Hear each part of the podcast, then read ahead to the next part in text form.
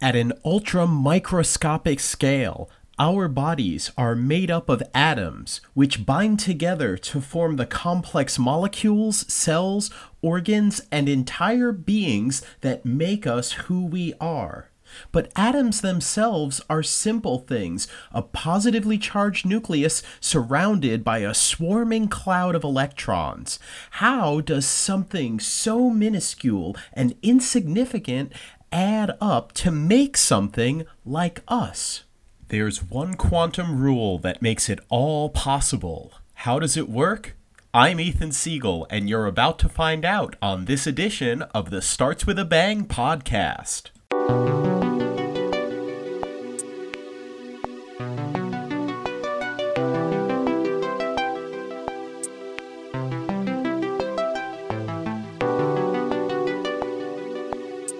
If we take a look at what's truly fundamental in this universe, we can go even deeper than atoms. Atoms themselves are made up of protons, neutrons, and electrons, and while electrons may be fundamental particles, protons and neutrons themselves can be divided up into even smaller particles, quarks and gluons.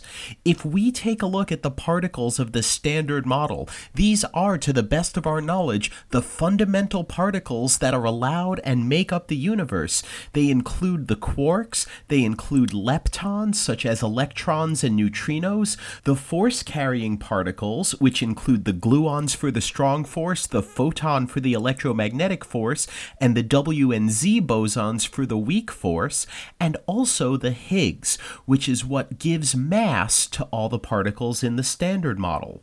Despite the fact that each of these particles can have their own specific quantum properties like color, electric charge, and spin, each standard model particle on its own is not special. Any quark with its particular properties, for example, a plus two thirds electric charge, a red color charge, being a member of the charm family, etc., is indistinguishable from and identical to any other red charm quark any plus spin 1 half electron is identical to any other plus spin 1 half electron, and any Higgs boson is identical to any other Higgs boson, and so on. If I have an electron, or even a proton, or a neutron, or an atomic nucleus, and I replace it with an identical particle, another electron, proton, or similar atomic nucleus, it will be indistinguishable. I will be making an indistinguishable change to that system. So, given all of these generic types of particles, the fundamental ones and the composite ones that makes it up, yes, it's true they come in a huge variety of different types, but there are two generic ways of categorizing them all particles can be treated as either a fermion or a boson. And the only thing that defines whether your particle is a fermion or boson is what spin it has. If you have a half integer spin, then you are a fermion. One half, three halves, five halves, you're a fermion. If you have an integer spin, zero, plus or minus one, plus or minus two, etc., you're a boson. Those are the only two ways of categorizing particles that have. There is no particle in existence that has a spin that's anything other than a multiple of plus or minus one half. So, if you're a fermion or if you're a boson, what consequences does that have? Well, if you are a fermion, then you should not be your own antiparticle. A fermion, like an electron, requires an antimatter counterpart an anti-fermion in order to annihilate it. So something like an electron needs a positron, a quark with certain properties needs an anti-quark, and even a neutrino needs an antineutrino in order to annihilate. A boson, on the other hand, just needs another boson to annihilate. There's no such thing as an anti boson. Fermions and antifermions both exist, but all bosons are the same class of particles. Fermions also make composite particles right? You can bind multiple fermions together to make a composite particle. Three quarks make a baryon like a proton or a neutron. A proton and an electron, another fermion, bind together to make atoms. Bosons are what bind these particles together. The baryons bind together because there are gluons being exchanged inside among the quarks, holding them together a proton and an electron bind together because the photon, the quantum boson that mediates the electromagnetic force, bind them together. But bosons only exist in the real world by themselves. They only exist solo. Fermions can bind together into composite states. Odd numbers of fermions together will act like a fermion. If I take three quarks together to make a baryon, that's an odd number. And so you get a spin one half or three halves particle out of it, right? Because if I take plus or minus a half and I add plus or minus a half and plus or minus a half, I can only get plus or minus a half or plus or minus three halves out. I'll get another fermion. But if I have a quark antiquark pair and I bind two of those together, I will get something that acts like a boson out. So odd numbers of fermions act like a fermion, even numbers of fermions act like a boson. And the reason is just that same spin rationale. Fermions are plus or minus half integer particles, bosons are plus or minus integer particles, and they have differing statistical and large scale properties that go along with that. So, in order to make a proton, you need to bind three quarks together. You need two up and one down quark that each have different colors from the other two.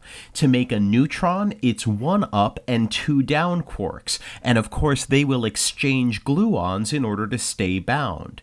In order to make an atom, you need to build an atomic nucleus out of a combination of protons and neutrons, and then add the requisite number of electrons electrons to balance the number of protons out. That's how you get an electrically neutral atom. By the same token, you can make an antiproton out of the same exact types of particles but with antiquarks and antigluons, make antineutrons and antinuclei that are heavier, and antiatoms by putting positrons or antielectrons on top of them. So by building up protons and neutrons and nuclei and adding electrons to them, or antiprotons and antineutrons and adding positrons to them, you can make neutral matter and antimatter that will be stable until they collide with their antimatter or matter counterparts. So, just by starting with the basic building blocks of matter quarks, gluons, electrons, and photons we can construct all of the matter that we've ever observed here on Earth out of those ingredients. But there's one more fundamental difference between fermions and bosons that's required in order to make these complex structures like molecules and things that atoms bind together to form. We need a fundamental law of our quantum universe, the Pauli exclusion principle. This rule is so simple. It says that no two identical fermions, so two electrons, two up quarks, two down quarks, etc., can occupy the same quantum state. That means they can't be in the same place and the same time and have all the same quantum number properties.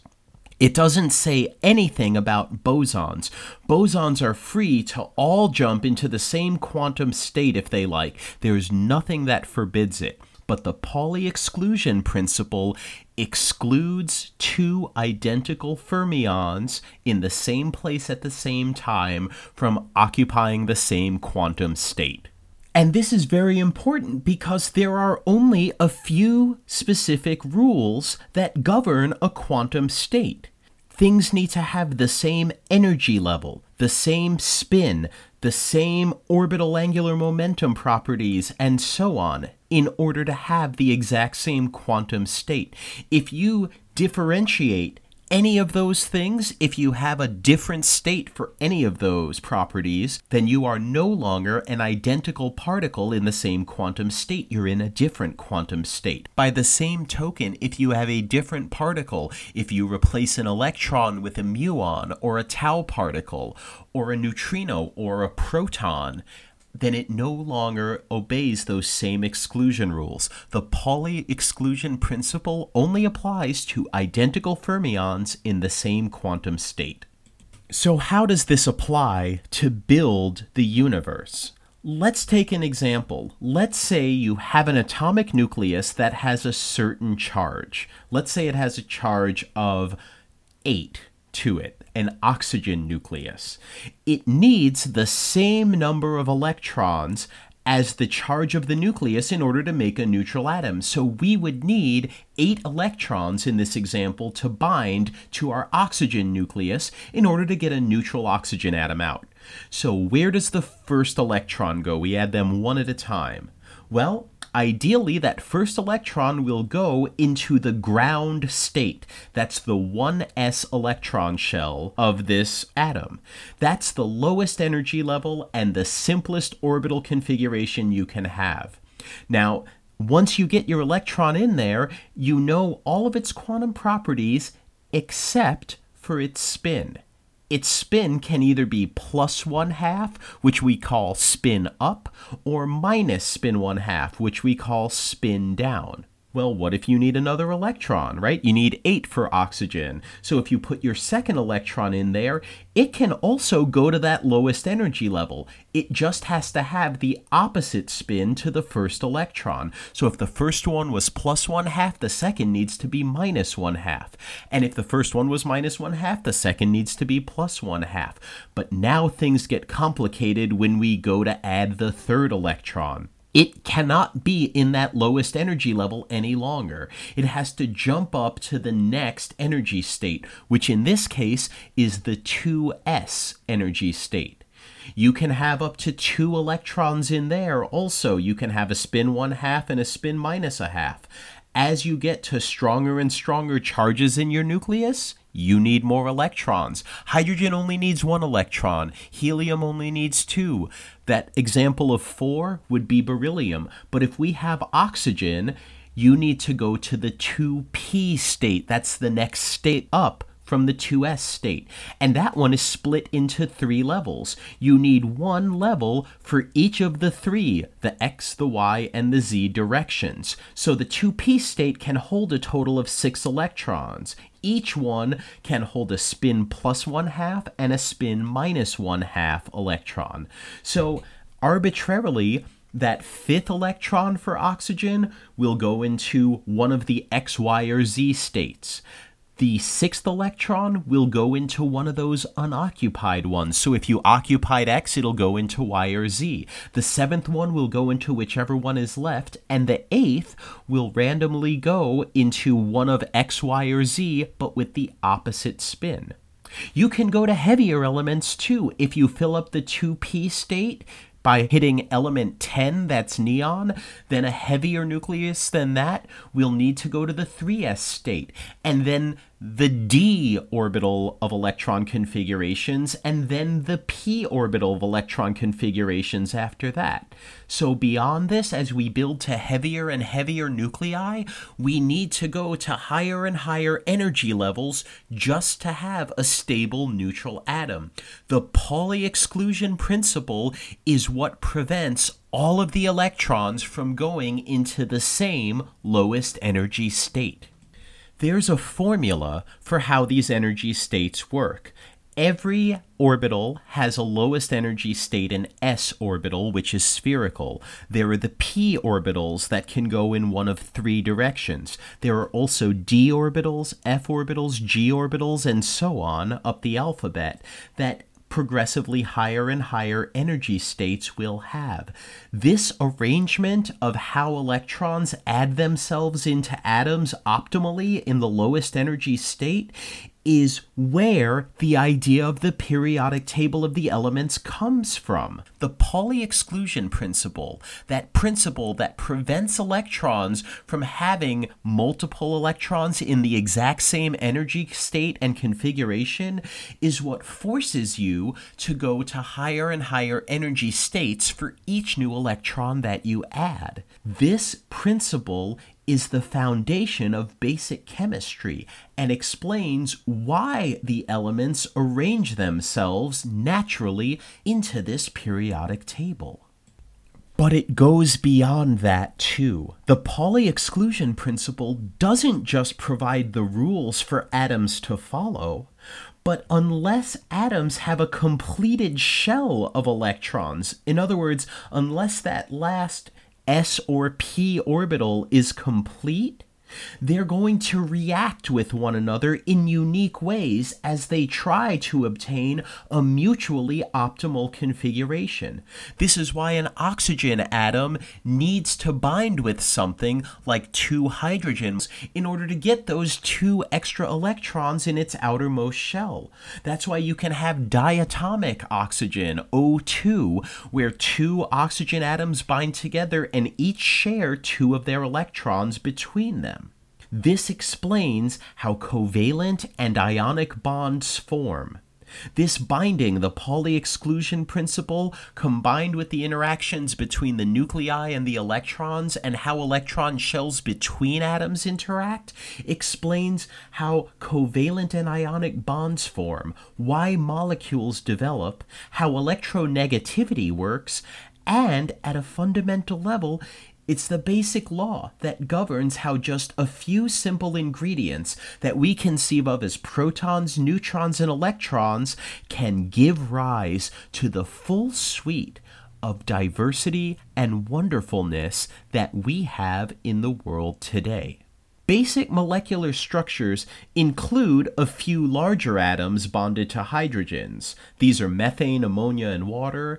We get more complex ones like cyanide, ethers, and hydrocarbons. And finally, by reacting them together in the presence of energy, we can start to obtain organic molecules. We can obtain sugars, amino acids, fatty acids, and the nitrogenous bases that are the fundamental groundwork for RNA and DNA.